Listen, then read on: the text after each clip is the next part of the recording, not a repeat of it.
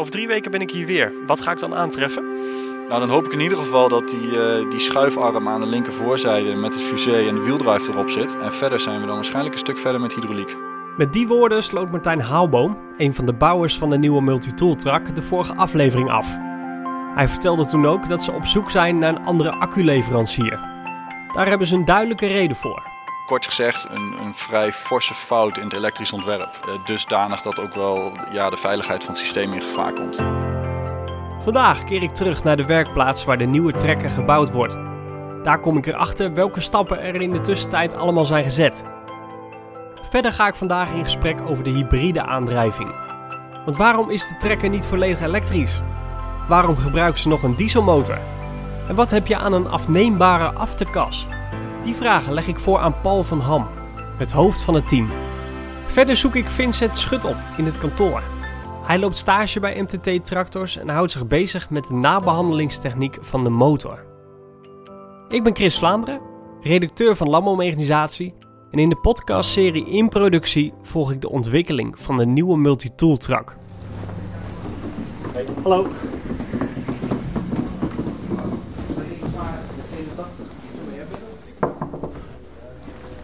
Hey, goedemorgen. Heel ontvangen worden. Dus. Hi.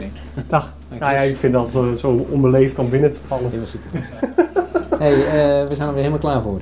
Goed zo. Uh, zullen we even de vergaderzaal weer beginnen? Ja, dat is oké. Okay. En dan ga ik even ondertussen voor jou een kop koffie aanbrengen.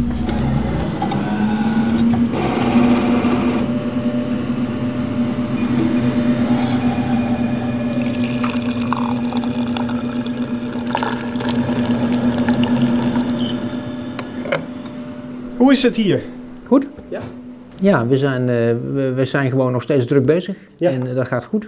Merken jullie iets van het coronavirus? Dat, heeft dat invloed uh, op, op, bestellingen van onderdelen Nou, misschien? tot nu toe nog niet. Maar um, er zit wel toch wel een klein zorgpuntje rondom de batterij. Dus ik, ik weet, ze hebben me beloofd dat het geen invloed gaat hebben. Dus ik hoop maar dat dat waar is. Maar dat is een Italiaanse partner? Nee, dat is geen Italiaanse partner. Dat is een, alle batterijen komen uit China. Alle cellen komen uit China. Okay. Dus uh, uh, uh, nou ja, ik hoop dat het goed gaat. Ja. Um, vandaag gaan we het hebben over de aandrijving. Jullie kiezen voor hybride aandrijving. En ja. dan val ik gelijk maar met de deur in huis. Want waarom niet volledig elektrisch? Ja, dat is wel een, een, vraag waar wij ook een tijd aan hebben gewerkt. Waarom niet helemaal elektrisch? En uiteindelijk komt het neer op de energiedichtheid van, van batterijen. En wat je aan, aan vermogen, aan energie nodig hebt in de landbouw. En uh, een beetje tractor boven de, boven de 40 kilowatt, dat gaan we met batterijen niet meer, niet meer redden, omdat je dan gewoon te veel batterijen nodig hebt. En um, die moeten geladen worden en dat moet je met snelladers doen. En dan heb je uh, nogal forse snelladers nodig. En die staan niet op een veld, dan moet je steeds weer naar huis toe. Dus voor een hele kleine tractor kun je elektrisch een oplossing bedenken op dit moment. Maar in de grotere vermogenscategorieën lukt dat gewoon niet. Jullie kiezen voor hybride aandrijving. Nou, laten we daar even op inzoomen vandaag. Uh, laten we maar gewoon beginnen bij de basis. Er ligt een FPT-motor in. Dat is een, uh, een, nieuwe keuze. Voorheen hadden jullie een Steyr. Klopt dat wat ik zeg? Want Steyr, FPT, dat is, uh, daar is een link tussen. Uh, dat klopt. Er is volgens mij geen link tussen Steyr en FPT als het om motoren gaat. Yeah. Er is wel een link tussen de tractormerk Steyr en de FPT-fabriek. Okay. Daar is wel een link. Okay. Uh, wij hadden een Steyr motor, die komt niet uit een tractor, maar het was een, een lichtmetalen zescilinder van de Steyr Motor Company. En uh, uh, dat was een heel mooi motorblok, vond ik zelf. Uh, maar dat voldeed niet aan de Euro 5 of Euro 6. En dat was Steyr ook niet. Steyr Motors was dat ook niet van plan. Okay. Dus die hebben zichzelf eigenlijk, ja, wat ons betreft, uit de markt geprijsd voor, voor deze toepassing. Dus wat voor blok ligt er nu in? Nu ligt er een Fiat Powertrain uh, FPT F1C, zeg ik uit mijn hoofd. Ja. en dat is een automotive motorblok. Dat komt uit de wereld van de, van de snelle busjes en de, en de kleine trucks. Die Iveco's? Die Iveco's, ja. ja. Dus dat is een blok wat in, in, in tientallen duizenden uh, over de band gaat en ja. uh, overal in de hele wereld rondrijdt. Maar waarom niet gewoon een blok die uit de trekker komt? Omdat gewoon een blok dat uit de trekker komt eigenlijk veel te zwaar is voor onze toepassing. Wij hoeven geen uh, laag toer hoog koppeldiesel te hebben met een groot gewicht. Ja. Wij willen een, een, een lichte motor hebben die wat sneller draait omdat uh, uh, eigenlijk hetzelfde effect als bij de verbrandingsmotor, hè, hoe, hoe hoger het toerental, hoe lichter de motor, is dat bij de generator ook. Dus dan vang je aan twee kanten, heb je gewoon een lichtere combinatie. En wij zaten echt met een gewichtsissue. De tractor mocht niet te zwaar zijn. Dus dan ga je er niet voor 1000 kilo motor in hangen, als het voor 250 ook kan. Maar een hoog koppel bij een laag toerental, die heb je niet nodig. Waarom dan niet gewoon een benzinemotor? Uh, dat is een hele goede oplossing, eigenlijk. Uh, ook gezien de emissies en uh, gezien de stikstofuitstoot. alleen de prijs tussen diesel en benzine wil in Nederland nog niet echt de boer overtuigen, denk ik. Dus ik, ik denk dat een boer liever diesel heeft dan benzine. Maar goed, nu zit er ook een AdBlue systeem op. Dus je moet AdBlue tanken. Ja. Dus die kosten moet je eigenlijk ook meerekenen. Die kosten moet je er meerekenen. En, en die, die, uh, ik weet niet precies hoeveel liter en wat dat dan kost. Wat dat, maar dat weten jullie wel, hè? want in elke trekkertest nemen jullie dat mee. Dus dat weet je precies. Maar wat nog veel erger is eigenlijk, het hele exhaust system moet, uh, moet aangepast worden op de AdBlue. En uh, nou, zoals bij alle tractoren, alle tractor, tractorfabrikanten worstelen eigenlijk met, de, met de uitgasemissies en, en, met het systeem wat daarvoor nodig is. En wij moeten dat ook inbouwen. En als we straks in de werkplaats zijn, dan zul je ook zien dat we daar behoorlijk mee bezig zijn op dit moment. Ja, dus eigenlijk is het zo, oké, deze oplossing is niet helemaal handig, maar klant is koning, dus we doen het maar. Ja, misschien moet ik... Uh, zelfs als innovator zeggen dat ik natuurlijk ook zo mijn, mijn, mijn platgetreden gewoontes heb. Ja. En een dieselmotor, ja, ja, ja we, hebben hem, we hebben hem gewoon gehouden. We hebben hem gewoon gehouden. Maar u, u zou niet ontkennen dat er ooit nog eens een benzine variant voor terugkomt? Of ik zou dan gas? eerder zelf voor LPG gaan. Ja, Want dat is eenzelfde blok als een benzineblok. En dan heb je in ieder geval de goedkope LPG. Ja. En dat zou heel makkelijk kunnen. Eh, sterker nog, deze motoren draaien volgens mij ook al op gas. Maar waarom doe je dat niet? Uh, omdat we op dit moment daar niet een speciale vraag voor hebben. Dan, um, jullie bouwen twee modellen. Of tenminste, die zijn te bestellen. De ja? E120, de E175. Verschil zit hem in het vermogen. Is dat hetzelfde blok die er gewoon in ligt? Is ja. dat, so dat is eigenlijk gewoon softwarematig? Is ja. Dat een, uh... ja, dat is eigenlijk flauwer, flauwer kan het niet worden in de wereld. Uh, het is een andere software. Maar beide motoren drijven dezelfde generator aan? Nee, dat is niet helemaal waar. Uh, als we naar 175 gaan, dan wordt de generator wordt, uh, 10 centimeter langer. Dus die krijgt ook iets meer vermogen.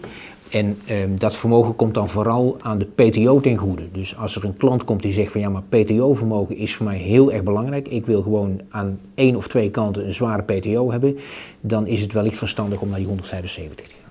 Dus de wielmotoren die blijven gewoon gelijk? De wielmotoren blijven gelijk en het vermogen op de wielmotoren um, blijft waarschijnlijk ook gelijk, omdat daar zullen geen extra vragen komen, schat ik in. Het is bijna nooit het wielvermogen wat, wat belemmert. Die motor die drijft een stroomgenerator aan. Wat is dat voor generator? Dat is een permanent magneet. Machine heet dat in het jargon. En dat is eigenlijk gewoon een elektromotor. Dus een elektromotor kun je altijd twee manieren gebruiken. Je kunt hem ronddraaien, dan komt er stroom uit. Je kunt er stroom in stoppen en dan begint hij te draaien. En die elektriciteit die gaat direct naar de wielmotoren of die gaat een deel gaan naar de accu en een deel gaat naar de motoren? Hoe moet ik dat zien? Uh, je moet het zien als um, een centrale stroomleiding die door de machine loopt ja. en waar de motoren op afgetakt worden en waar de generator op aangesloten wordt en waar de batterij ook op aangesloten wordt. En uh, het is dus niet zo dat alles, alle stroom, alle energie eerst door de accu heen zou moeten. Die wordt direct op de, de, de, de, de, de stroomleiding, dus de stroomdraad gezet eigenlijk. De, de bus noemen wij dat. En uh, als er stroom nodig is, dan komt dat of uit de accu of uit de generator. En dat is de software die dat regelt. Maar is het dan zo dat als ik ja, op vol vermogen aan het werk ben in het veld, dat de accu nog wel bijlaat? Of is het, gaat het dan echt rechtstreeks naar de motoren? Nee, de als je op vol vermogen uh, werkt, dus als je het maximale vermogen uit de wielen wil hebben, dan wordt de accu niet meer opgeladen. Uh, uh, we hebben bewust gekozen voor een hybride systeem.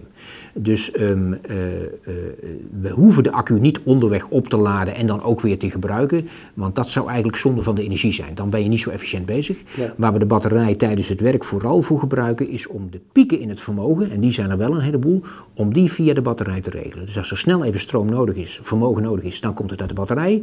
En de dieselmotor kan dan rustig op en af toeren. En de batterij die kan alle pieken in het vermogen opvangen. Maar in wezen, hij zou ook even volledig elektrisch kunnen Ja, rijden, toch? Hij kan ook gewoon elektrisch rijden, ja. Is dat met één druk op de knop? Ja, Dat- er staat een EV-modus zit in het systeem en die, die, die toets je in. Bijvoorbeeld als je rondom het erf rijdt of als je eh, met een schoffel aan het werk bent.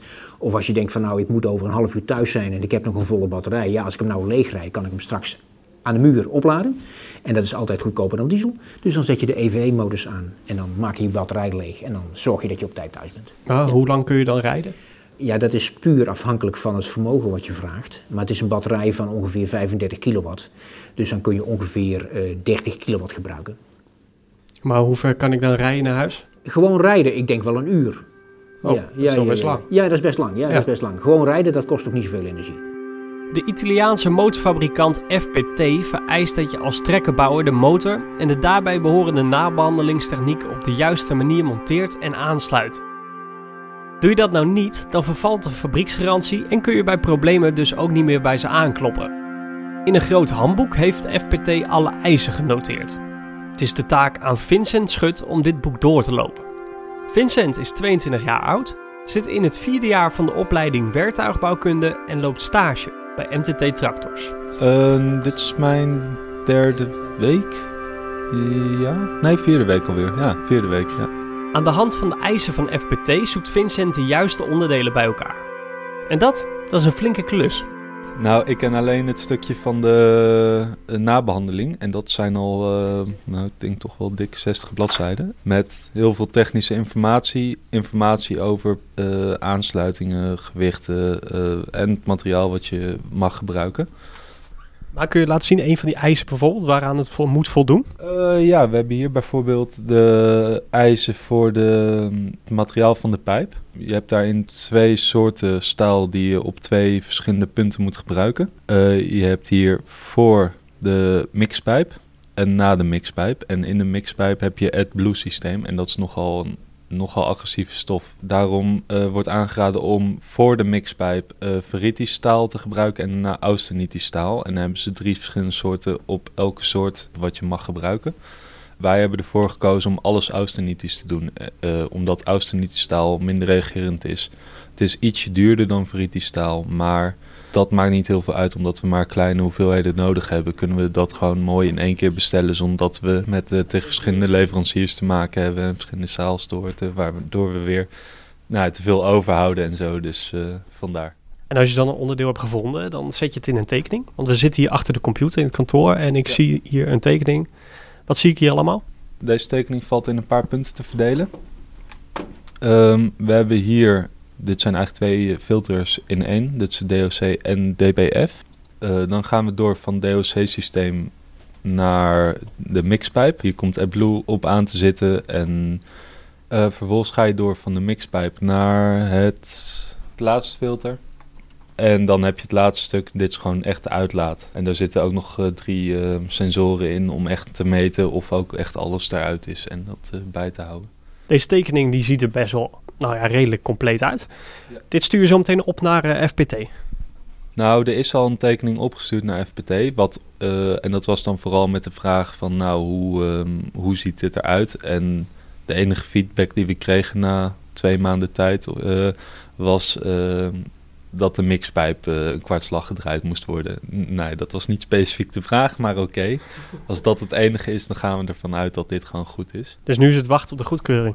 Ja, maar dat eh, gaat waarschijnlijk nog eh, wel even duren. Eh, op het moment zitten we natuurlijk ook met coronavirus in dat gebied, in Italië. Dus nu ligt het helemaal plat. Dus ehm, ja, we zijn, zijn op dit punt eigenlijk een beetje aan het kijken van... nou, zullen we dan maar gewoon gaan bestellen, in elkaar zetten... en dan achteraf kijken of, of ze het ermee eens zijn of niet. Want ehm, op het moment hoeven we van FPT niet heel veel te verwachten. In de werkplaats hebben ze de nabehandelingstechniek nagebouwd met PVC-buizen. Zometeen gaan we daar een kijkje nemen. Maar eerst ga ik in gesprek met Van Ham over de wielmotoren. Bij het eerste model van de Multitool Truck zaten op alle wielen asynchroon motoren. Maar die motoren waren redelijk zwaar en daarom komen er op het nieuwe model permanent magneetmotoren. Omdat de temperatuur in deze motoren flink kan oplopen, worden ze gekoeld met water. Bijkomend voordeel is dat de motoren ook elektriciteit kunnen regenereren. Dat is eigenlijk als we remmen. Dus een, een wat ik net zei, een generator is eigenlijk een elektromotor. En een elektromotor kan, de meeste elektromotoren kunnen ook als generator gebruikt worden. Onze motoren ook. Dus als, als de wielen moeten remmen, kunnen we dat uh, elektrisch zo uh, sturen dat de energie terugloopt in de batterij. Wat heeft dit voor invloed op mijn werkduur? Uh, dat ligt eraan als je nou een rondweg om het dorp hebt waar je heel veel moet remmen dan denk ik dat de, de, de, de, de gebruiksduur echt wel verhoogt. Hè? Maar normaal met een tractor rem je niet zoveel. Dus dan is er ook niet zoveel remenergie. Op de website staat dat je op het veld een 60 pk boost kunt inschakelen. Hoe werkt dat? Ja, dat is ook een heel leuk verschil met een, met een dieselmotor. En je kunt een elektromotor um, eigenlijk best overbelasten, totdat die dus te heet wordt. Dus als je de koeling goed in de vingers hebt, dan kun je hem best even een flinke boost laten geven. En dat kunnen wij met deze motoren ook. En dan heb je gewoon uh, aanmerkelijk meer vermogen.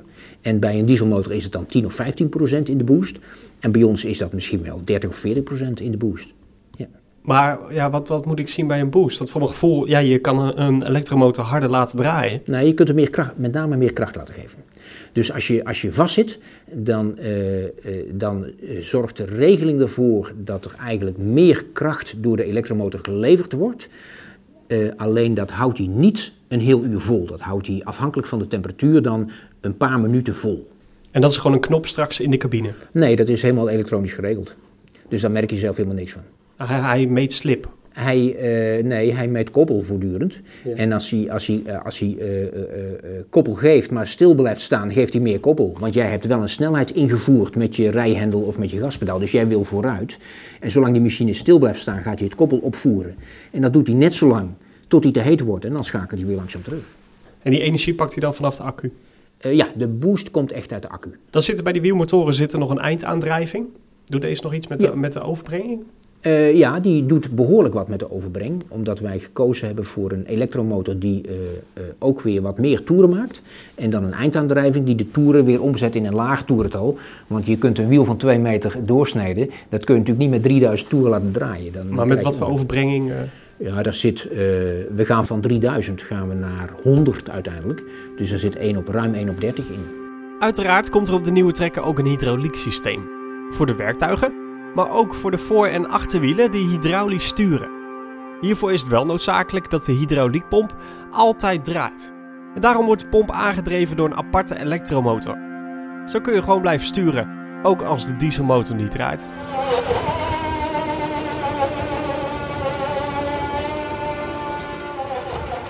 Het geluid wat je hier hoort is de hydrauliekpomp van de eerste versie van de Multitool truck.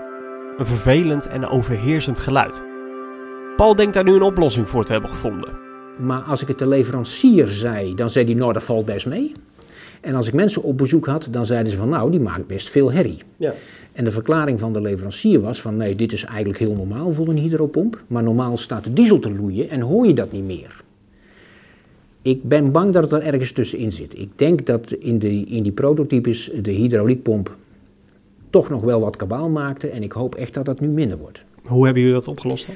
Door meer aandacht aan het hydraulieksysteem uh, uh, te besteden. Maar betekent dat een andere pomp?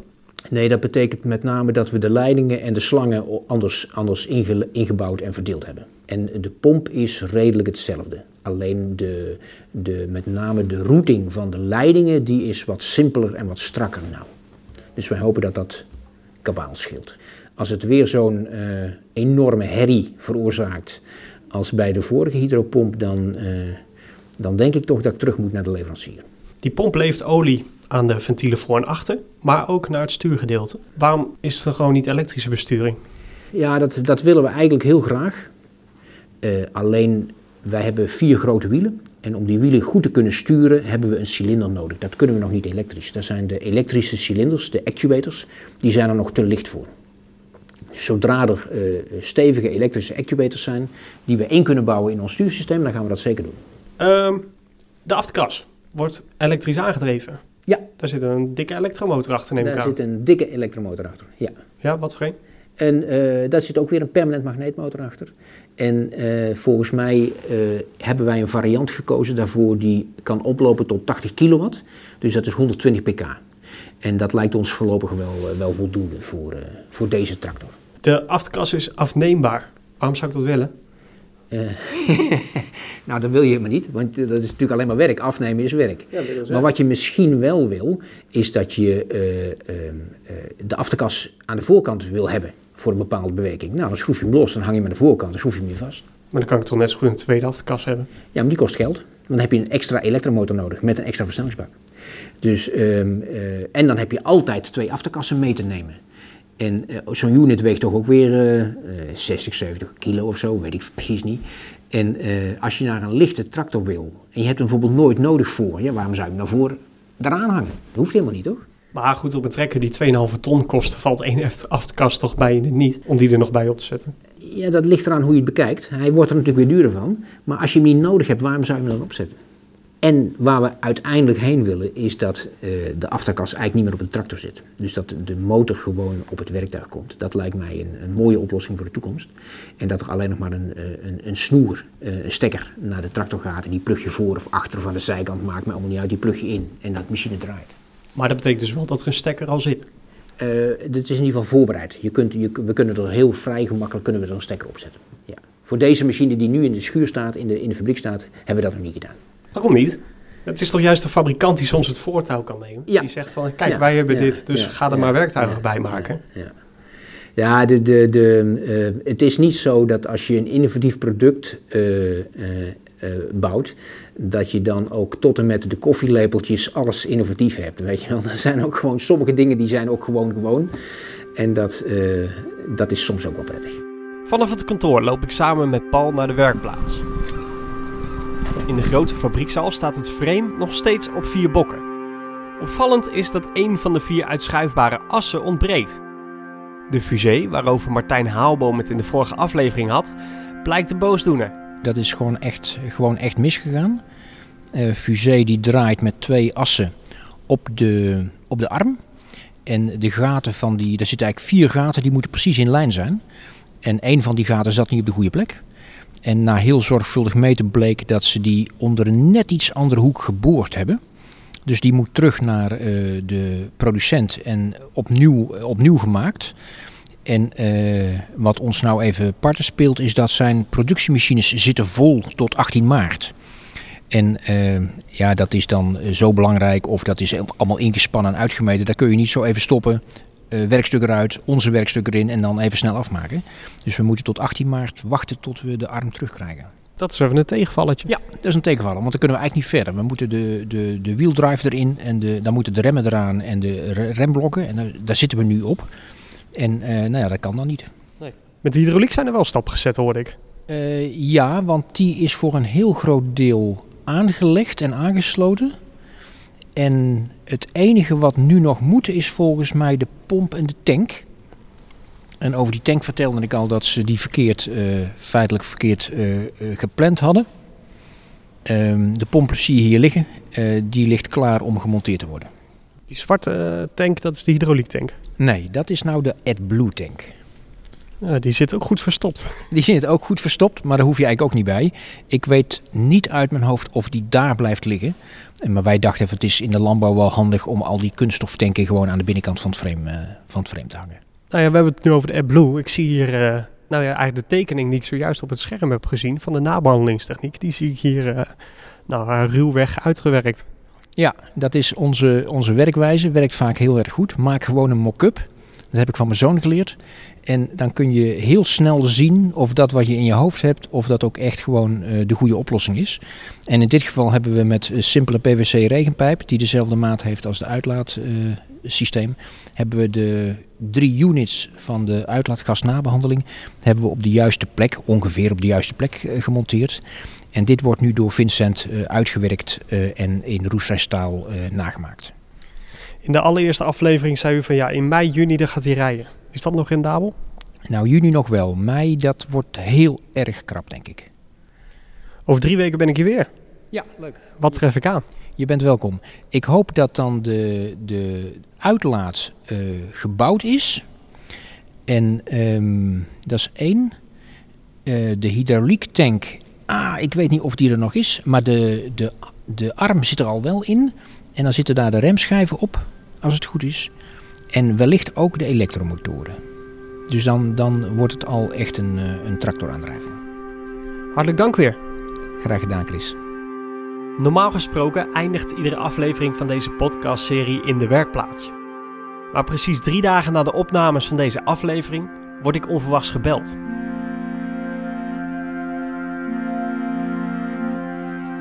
Lekker is. Het is Paul van Ham. En hij wil graag nog ergens op terugkomen.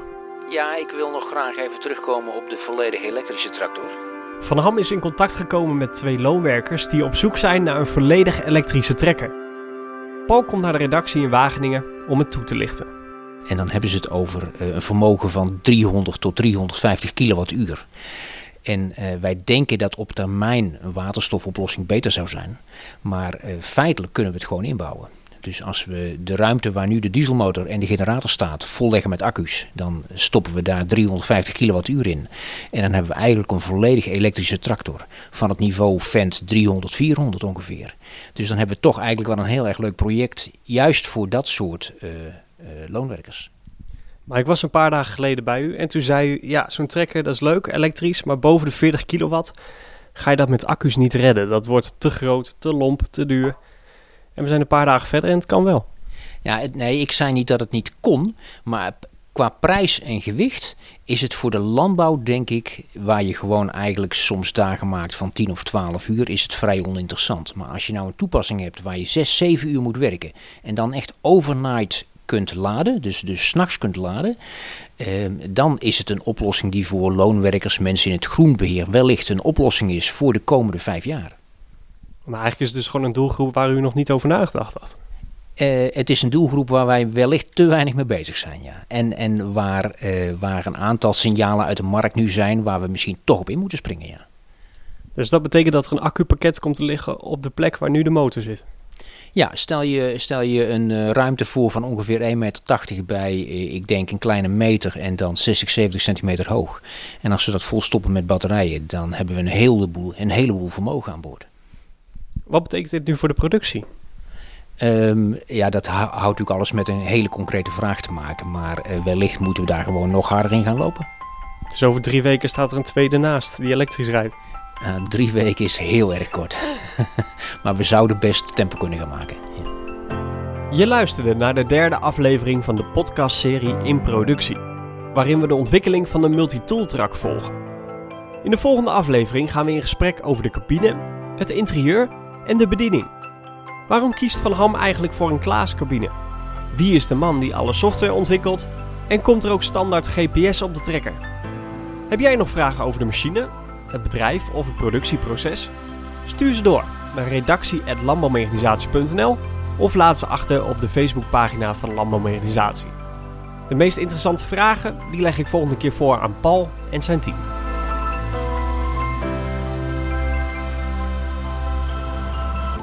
Je luisterde naar een podcast van Landbouwmechanisatie. Beluister ook het Megaman maandoverzicht. Bekijk de video's op ons YouTube kanaal en lees het laatste mechanisatienieuws op de website megaman.nl. En in het vakblad Landbouwmechanisatie.